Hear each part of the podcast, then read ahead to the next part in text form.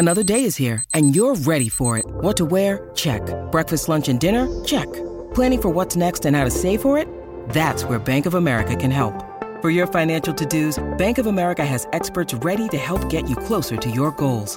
Get started at one of our local financial centers or 24-7 in our mobile banking app. Find a location near you at bankofamerica.com slash talk to us. What would you like the power to do?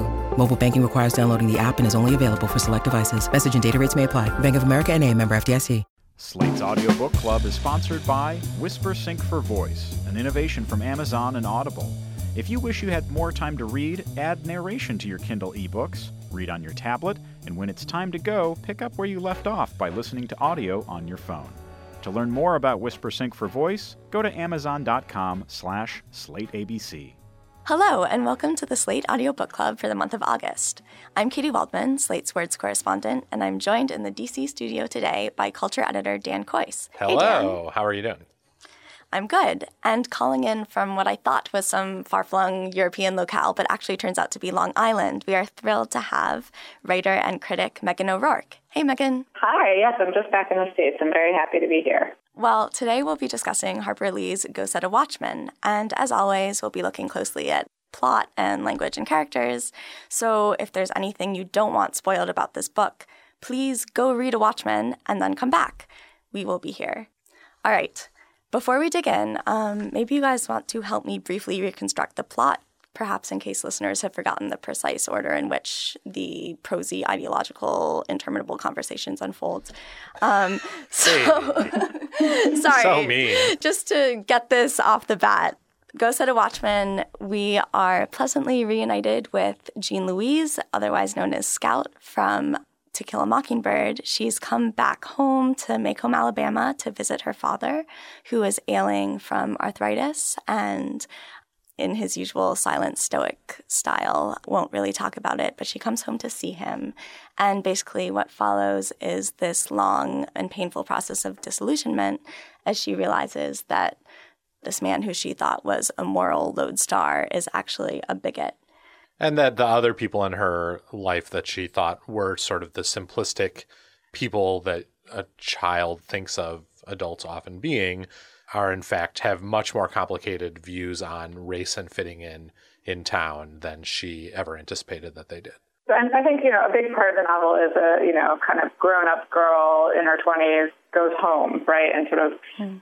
that, that's a kind of trope we know, right? The sort of you can't go home again trope. But in this case, it turns out to be super complicated because she's going home in what seems to be the late 1950s after the Supreme Court ruling about the NAACP in Alabama.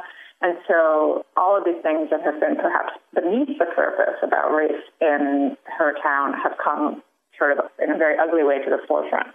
And a big part of the book is her reckoning with what it means to be from this place and what it means to miss it and to want to be to feel both of it and an exile from it at the same time. I love that point, Meghan. I was wondering, first off, though, did you guys like this book?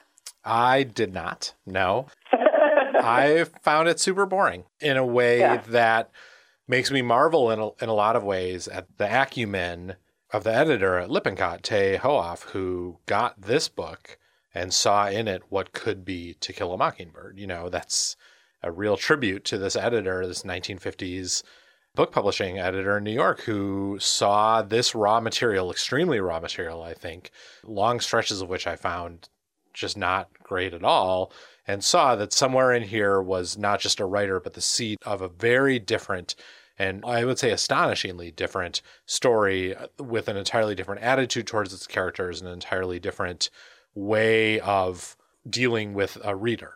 And so it's like an instructive book, and it's a book that I'm glad exists for the purposes of seeing what it would eventually become. It is not a book that I particularly liked reading. Meghan, what about you?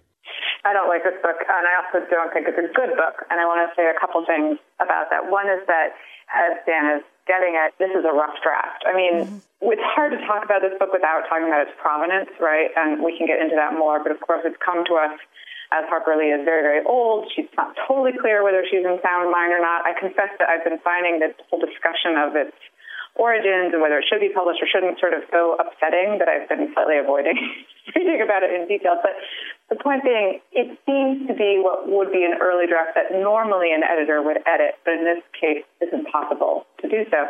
So it has all of the creaky hinges and extreme awkwardness of a young writer's first draft. And in fact, it feels in places like, you know, Harper Lee is making all of the kind of rookie mistakes that, you know, writing students make.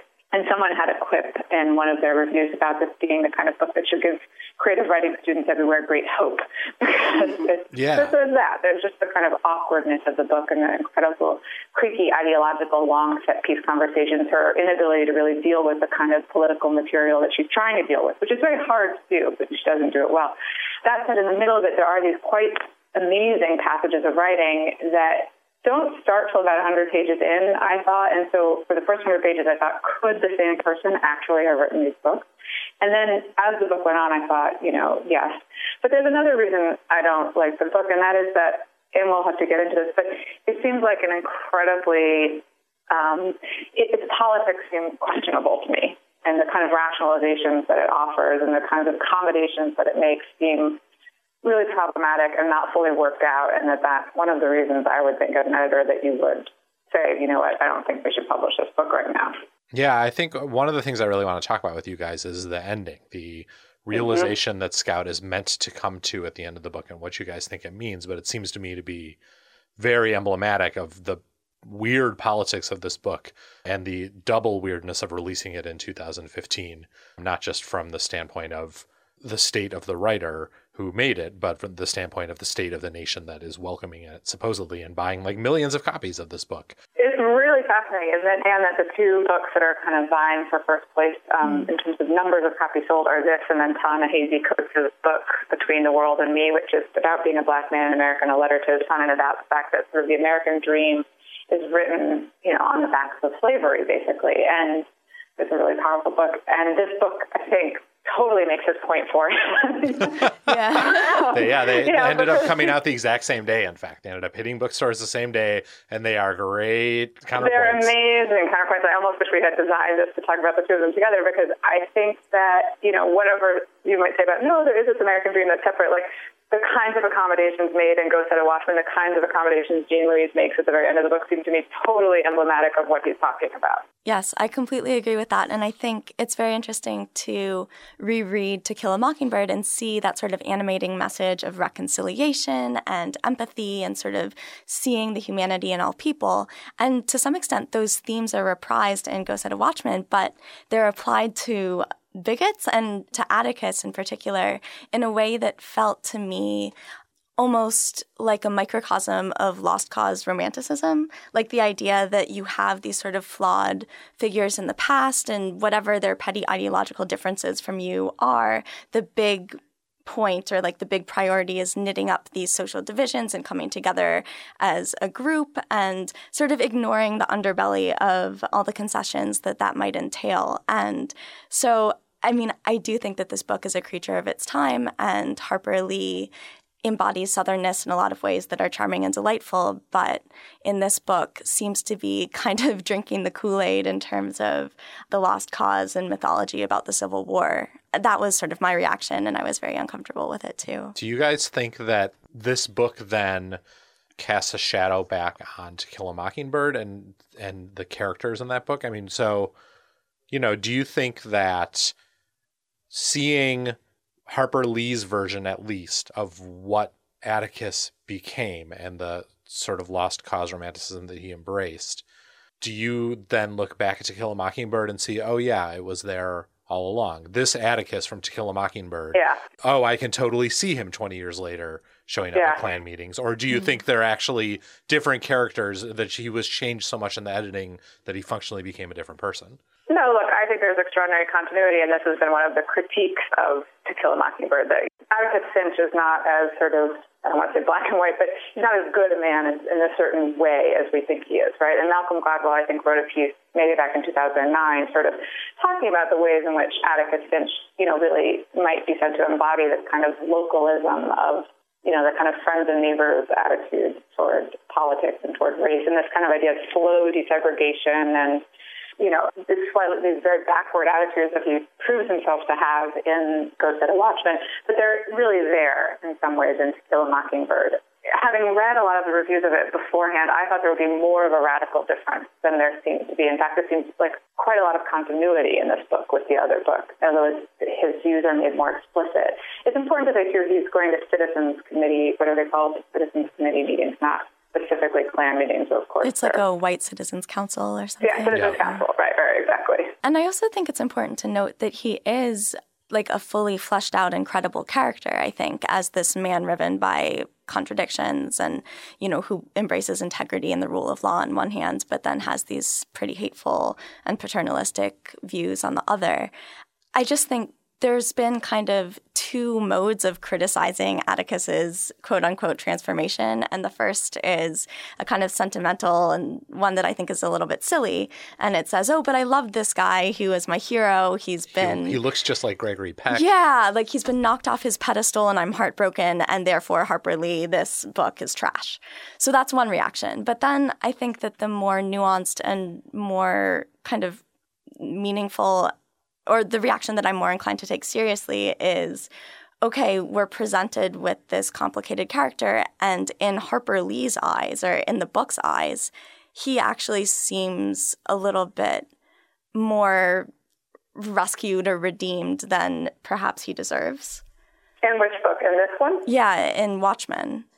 Well, look, I actually don't find him to be a very nuanced character. I think, in fact, this is the realization of this book is that when it comes to Atticus, he's really not a good character, that he's an incredibly simplistic and in many ways mm-hmm. sentimentalized character. And that's the whole realization that she has at the end of the book, right? Is that she's seen him in one way and that she's turned him into a god. And of course, he's not a god. He's a complicated man. So in this incredible way, she's been one of the motifs of the book is that she's been blind, mm-hmm. right? And the, the book title, Go Set a Watchman, comes from the Bible. It comes from Hosea, and it says something, um, let me find the exact quote, but it's Go Set a Watchman, let him declare what he seeth, something like that, right? It's on page 95. We can, in fact, read it to our listeners.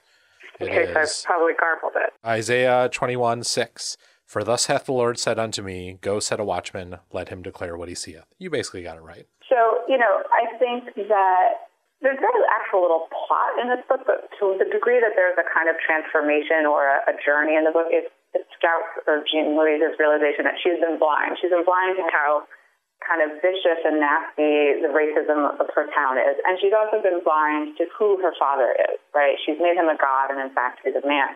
So for me, a really interesting question that this book raises is a question that I've always wondered about to Kill a Mockingbird, which is, you know, and I think many people have asked, which is, was To Kill a Mockingbird a great novel, or was it actually, in some ways, a sentimental and didactic one? You know, are the pleasures of To Kill a Mockingbird actually these local characterizations of place and childhood and summer, not in fact the story um, and Atticus as the figure? Or was that part of the story really powerful? And for this, this book for me kind of makes me even more suspicious of the plot mechanics of To Kill a Mockingbird than I ever have been. Oh gosh, that's sad to hear. I think there is something bracing about Mockingbird's moral clarity. Like there is something really, I mean, it's perhaps its methods weren't really complicated, but the amount of emotion that she could make you feel, I think, was masterful. So I would defend To Kill a Mockingbird.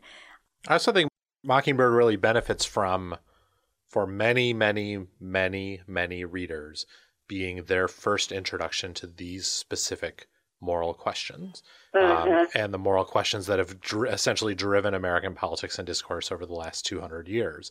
The things that when you're a kid you don't think about necessarily, or at least many kids have the privilege of not having to think about.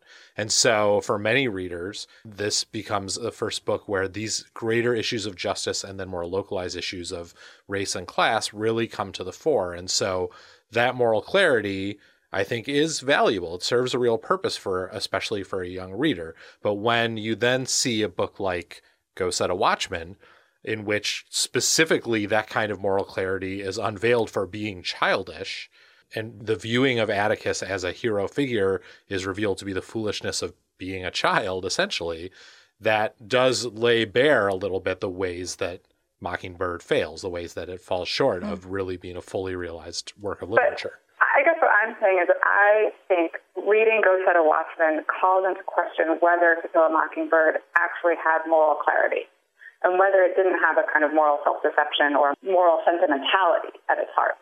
And this, again, is something that Malcolm wrote about you know, years ago, but I think reading this book made me, which was a, a reading I kind of resisted in some ways, but reading this book made me think, no, that reading is really the correct reading because Atticus is an accommodator in that book. It's really easy to miss that and to not see that. And there's these kind of beautiful passages of writing, and there's many things about it that are really powerful. And she is trying to write about the ugliness of racism and how it was possible to have a position that wasn't, you know, as overtly ugly. But I think what's so uncomfortable about a Go Set a Watchman is that you really see the full ugliness of Atticus' position. And he actually does seem like the same person who's just a person who's now saying things like the Negroes are like children and they're backward you know, do we really want to give them the vote? Only responsible, you know, he takes the kind of Jeffersonian, only the responsible, you know, adults should be able to vote.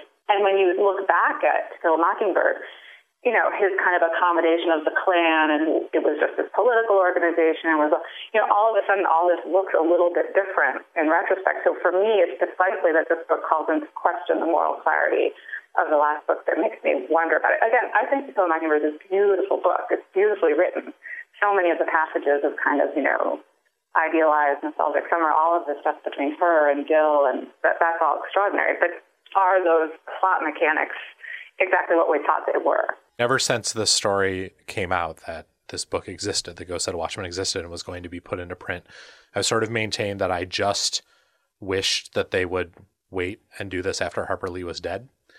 But I now am finding myself having read it, wishing that in fact they had released it like 30 years ago and that Harper Lee would have done interviews about it because I would really yeah. like to know because this book is clearly written out of anger. It seems very yeah. clearly written out of Harper Lee's own anger about returning from New York to her hometown and seeing her hometown with different eyes.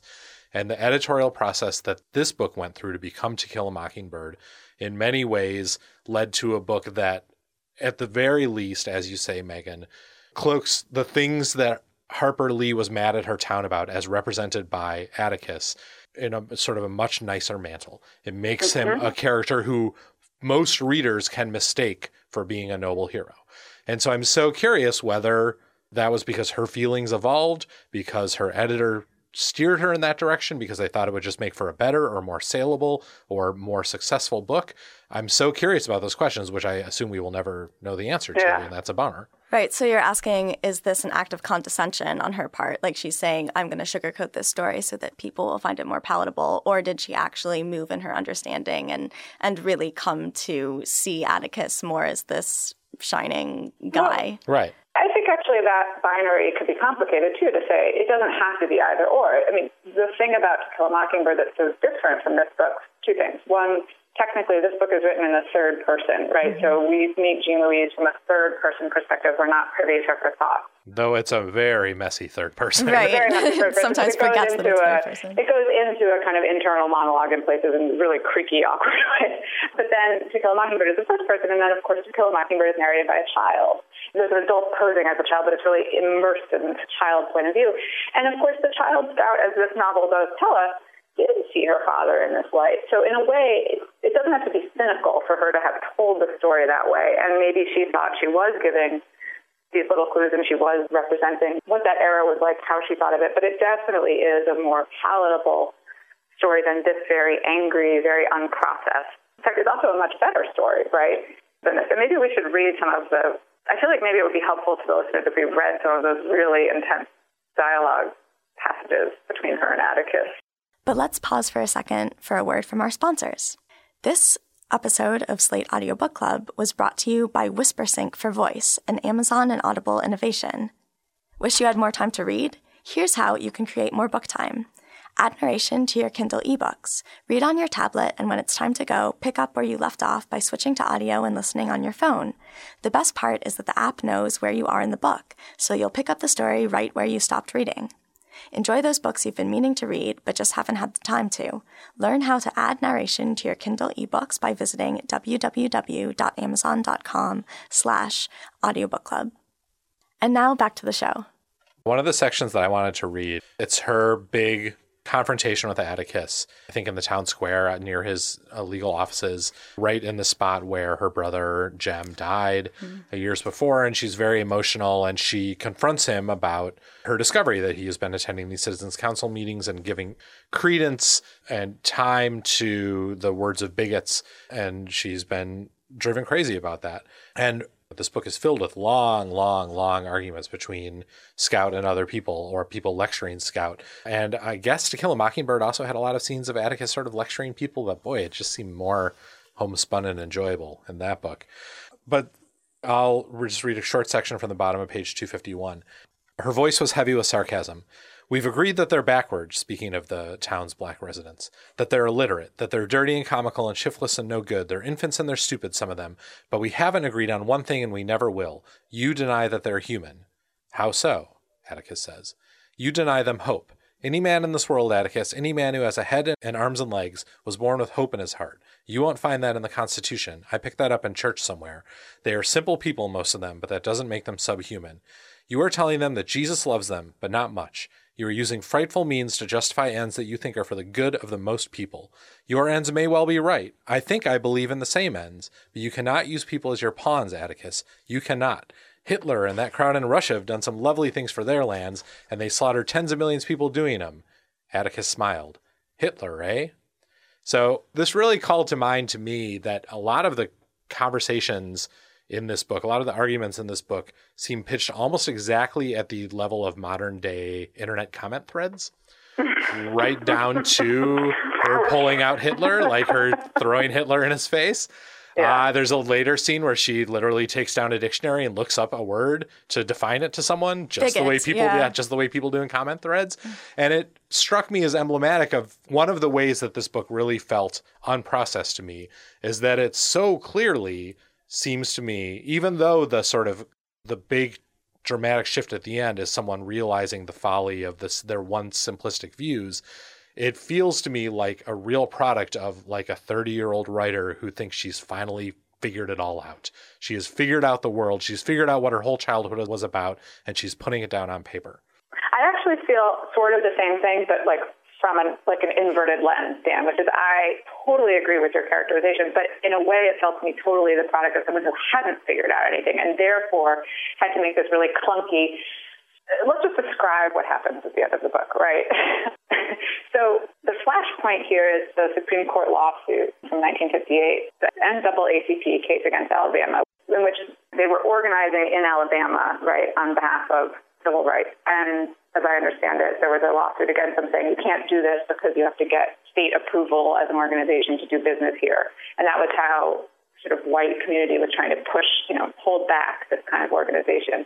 Um, and the Supreme Court ruled in favor of the NAACP. And this is what everyone in the town is so angry about. And a huge part of this book is about federal rights versus states' rights. So, which feels obviously like a very contemporary argument, right? You're going to argue about big government. There's a lot of discussion of big government, and you know, her father sitting up and saying, "You're such a states' rightist, you make me look like a Roosevelt liberal by comparison," right? So, in that sense, Dan, I totally agree. It feels like this kind of common of discussions. There's this kind of incredible anger but then this really strange thing happens at the end. They have this horrific fight, she and Atticus. Atticus says these things. I was going to read the passage you read, which is great. There's another horrible passage. Basically, it's where he says to her, Sorry, let me find it. Um, Atticus says to her, they're like children. Bottom of 246. So Atticus says to her, you know, honey, you do not seem to understand that the Negroes down here are still in their childhood as a people. You should know it. You've seen it all their life. They've made terrific progress in adapting themselves to white ways, but they're far from it yet. They were coming along fine, traveling at a rate they could absorb, more of them voting than ever before. Then the NAACP stepped in with its fantastic demands and shoddy ideas of government. Can you blame the South for resenting being told what to do about its own people by people who have no idea of its daily problems? Right? And so this conversation goes on. It gets very, very heated.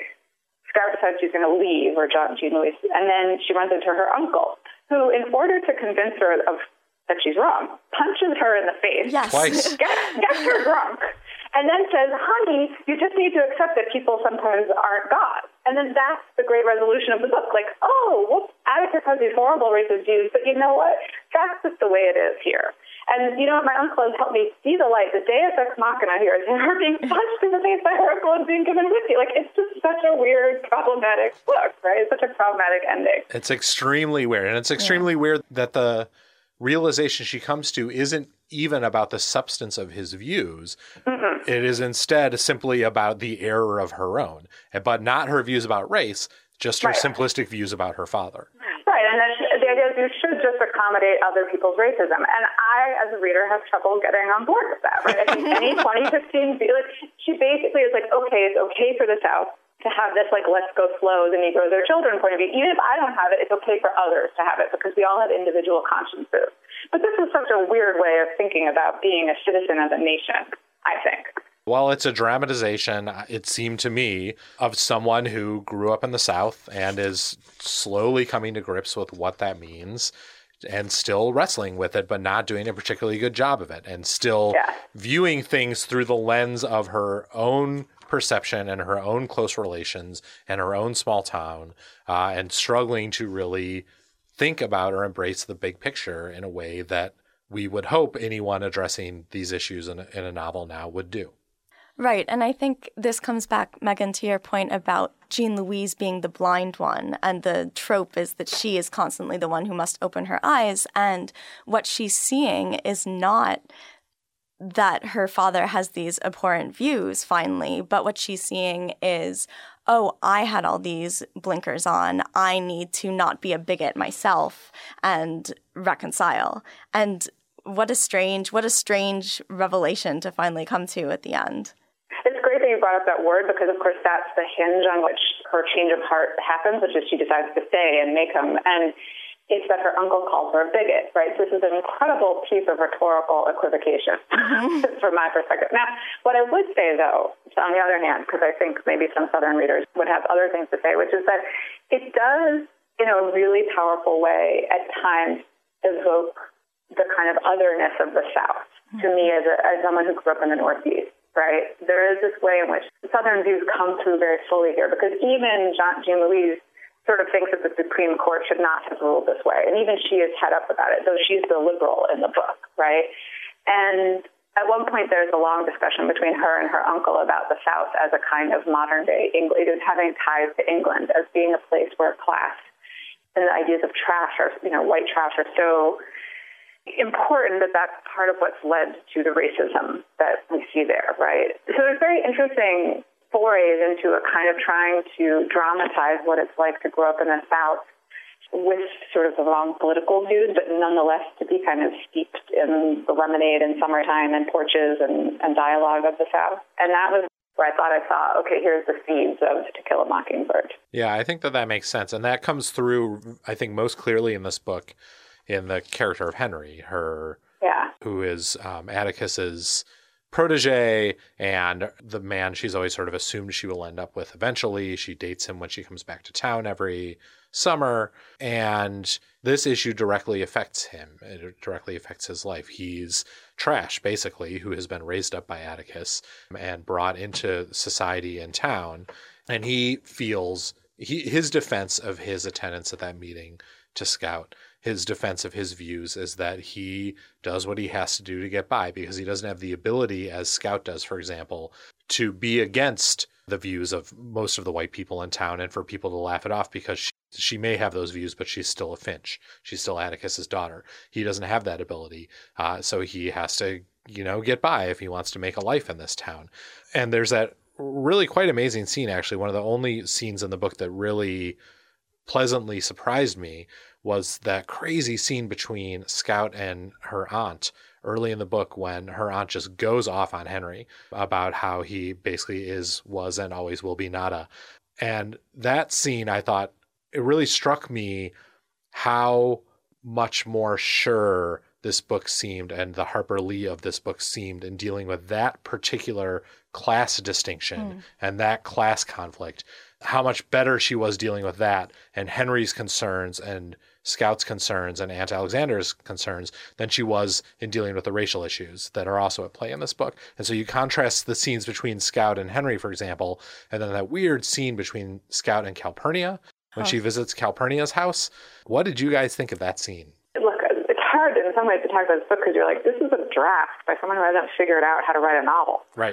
right? She wrote this novel to figure out some things about how to write a novel. And that scene is a really important scene. Calpurnia basically treats her like a white person, right? Instead of treating her like the girl she's raised, you know, the girl we see in To Kill a Mockingbird and the Calpurnia we see in that book, right? That kind of loving, intimate relationship. Instead, Calpurnia says, like, I can't, you know, Scout, Jean Louise says to her, what are you doing to me? And she says, Calpurnia says, what are you doing to us, right? right. Which could be a very powerful scene, but she almost just doesn't even describe it's very confusing actually because Calpurnia, she says something about Calpurnia sitting with this haughtiness, but you don't even really see what's happened or how the body language has changed, or there's nothing in the mechanics of the scene as it's written that dramatizes. A lot of this book has the perennial, you know, tell rather than showing problem.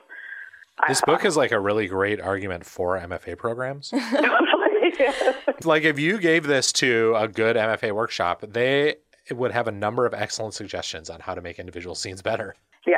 I would also add the way I sort of phrased that in my head was that To Kill a Mockingbird was really wonderful at externalizing all the psychological drama that was going on mm. with Scout while she was, you know, becoming disenchanted with Maycomb. And here, not only is the disenchantment scaled down, so it's sort of on the level of individual character, it's Atticus who's failed her, not Maycomb, but the disenchantment is also completely confined to conversations that she has with this other character. That's totally true. Yeah. There's one really excellent passage that I'm looking for. There were a couple really, really fabulous passages, and now I cannot find it because this book has a weird, annoying, you know, that page cutting that makes it hard to find things. But there's a passage about a guy who's a kind of powerful figure in Maycomb, and he Whitney something. Do you guys remember this? And she describes how there's someone like this in every county, and they're kind of a rich person who basically makes their life off the kind of blood of poor people. And it's a really powerful little set piece. The writing has a kind of authority, a kind of descriptive authority. But I think what she's best at in this book, what you do see is that she has this wonderful descriptive powers. The problem with this book is that she very rarely uses them. When she does, it's great. But that passage, I thought, wow, that little like character set place set piece that she does so well in To Kill a Mockingbird. It's interesting because Atticus makes his arguments as a lawyer, so he's using reason and principle, and he's sort of a man of the head. And I think Harper Lee is very definitely, and you can see it really here, and you also see it in To Kill a Mockingbird. She's a novelist of the heart. And so she doesn't err a lot even in Watchman, when she is you know, delivering emotions to us. But she does err in making arguments. So she makes errors of the head and not of the heart. And I think one of the triumphs of To Kill a Mockingbird is she realized, oh no, my mode is this more kind of descriptive and um, evocative, less on the nose, argumentative style. And that by writing that way, one does make a kind of argument, right? Mm-hmm. And that kind of argument is often more subtle. I mean, it's interesting. I was trying to think, okay, who can do this kind of argumentative, long dialogue passages well? Like, they're very hard to do. And one person who can, I think, is Philip Roth, right? And his books are not all as explicitly political as this book, but some of them have a kind of political argument and an argument about America that's being made. And he does it in dialogue very, very well. But there's a kind of measuredness and a sense of control that he's mm-hmm. controlling the character's points of views. And this book felt a little bit to me like she had just had this argument with her father in real life, you know, and had sat right. down and written it kind of like from her journal almost and was still, you know, it gave, you know, light to the wisdom of the statement, you know, recollected and, you know, poetry slash literature is, you know, emotions recollected in tranquility. There's not actually a lot of tranquility yet in this book. And when doesn't, I felt she hadn't figured out what she really thought. I had almost the exact same thought as you, Meghan. I had this vision of her literally on the train back to New York, like furiously yeah. writing all this stuff down after having some kind of huge fight yeah. with someone, someone in her hometown, uh, you know, and writing it all down and sending it off to Truman Capote and being like, this is how I feel about everything. Yeah. I just want to quickly return to the idea of class, like the treatment of class versus the treatment of race here. I thought one way that she was really sharp, although it was still underdeveloped, was in talking about gender roles and femininity and the maybe the rise of feminism. And I was wondering if you either of you had any reaction to Scout as a woman as opposed to Scout as this kind of tomboy, genderless creature in To Kill a Mockingbird. That scene of the coffee with Scout and all the ladies of Maycomb seemed like a real missed opportunity of a scene because that's clearly that is what that scene was meant to explore. The ways that she views herself as not fitting in with the town as a whole, but also specifically with the women of the town. She can't view herself as the same kind of woman as them. As written, as with many scenes, as you've talked about, Meghan, it just ends up being clunky and like the joke about how she goes up and down the line and hears these little snatches of conversation is overplayed and not that funny. And it doesn't work that well. But like that is a moment where it seemed to me like the book was beginning to think about some of these issues. But I wouldn't say that I got like a huge sense of it being particularly like smart or overwhelmingly interested in those issues. But maybe you guys saw more than I did. I thought, you know, she clearly does care about this, and the, and the portrait of Scout as a tomboy comes, I think, out of her sense of she and Truman Capote apparently bonded over their um, uh, sense of kind of apartness, I think was the word he used, but I can't remember exactly what, what his word was. And I think that sense of apartness is very powerful, and she does have interesting things potentially to say about it. But it just feels, as you say, so hasty. I thought everything in this book was very, very hasty and kind of just written too fast, not poured over enough. The jokes are kind of first draft jokes. She used to mm-hmm. write this column when she was in college called Caustic Comment, right? And she's capable of being quite witty and sharp. And there's for Rammer Jammer, right? She wrote that for Rammer Jammer. Was that what she wrote? Yes, the the humor magazine at the University of Alabama. Thank you for clarifying that. I did not know that. Um, and this book has this kind of jocular, and joking. It's, a, it's a very weird book. The first hundred pages are just kind of jocular and jokey, mm-hmm. and and a lot of like local humor and she's trying to be very funny about the conductor and how he's going to like take the train past the station just to like psych her out basically and then be like ha ha ha now you can get off right there's a lot of that kind of stuff in the first hundred pages of the book and then it just changes right and then suddenly she's like oh i picked up this pamphlet atticus had and it has this horrible racist stuff and then suddenly the book goes off on a different track so it really just feels like you know, it's weird to have published this as a novel. I think this is a very cynical strategy on the part of our dear publisher Harper, you know, it should be presented as a rough draft, not as a novel. As an archival document, it is fascinating. Right. As a Harper Lee novel that people buy millions of copies of, it's like infuriating. Exactly. Well, let's view this book once and for all as a great testament to how awesome editors are and how everyone should give the editor in their life a big hug for all that we do. Hmm. I would agree. I would hug both of you. Awesome. Well, so I'm I'm gonna skip the part where we say, "Would you recommend this book?" Because I think it's pretty clear. I would recommend this book for people who are really fascinated by that era of the South and who, yeah. especially for people who have sort of wistful, fond memories of To Kill a Mockingbird that they don't quite trust. It's like a great correction to that sort of vague feeling that maybe you got that book wrong. I totally agree. Oh my gosh. I remembered the literary antecedent of all these long discursive conversations, I was trying to think who mm-hmm. Uncle Finch reminded me of. And it's the angel Gabriel in Paradise Lost who comes down to Adam and Eve, or I think it's just Adam, and explains, like, this is how everything works. Right. This is what God did. Any questions? And Adam's like, no, no, thank you. Your, your radiance, you know, that was very illuminating. And that's like the end of the scene. So thank you yeah. guys for inadvertently sparking that memory. Our radiance helped you. Illuminated. Yes. Illuminated. Absolutely. Thank you, guys. Thank you. Thanks, Bye. Meghan. A program note. Our next audiobook club selection is Between the World and Me, Ta-Nehisi Coates' bold and personal exploration of race in America. Read it and join us for our discussion in September. Slate's audiobook club is part of the Panoply Network. Find out more about all of our great podcasts at panoply.fm. The homepage for the Slate Book Review is slate.com slash books.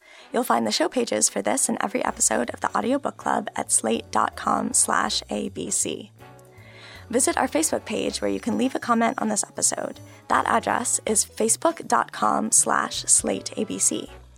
Please subscribe to our podcast in iTunes, which helps other people discover the show. Search for Slate Audiobook Club in the iTunes store, and don't forget to leave a comment while you're there. Our beloved producer is Abdul Rufus. The managing producer of Slate Podcasts is Joel Meyer, and the executive producer is Andy Bowers. For Dan Kois and Meghan O'Rourke, I'm Katy Waldman. Thanks for listening.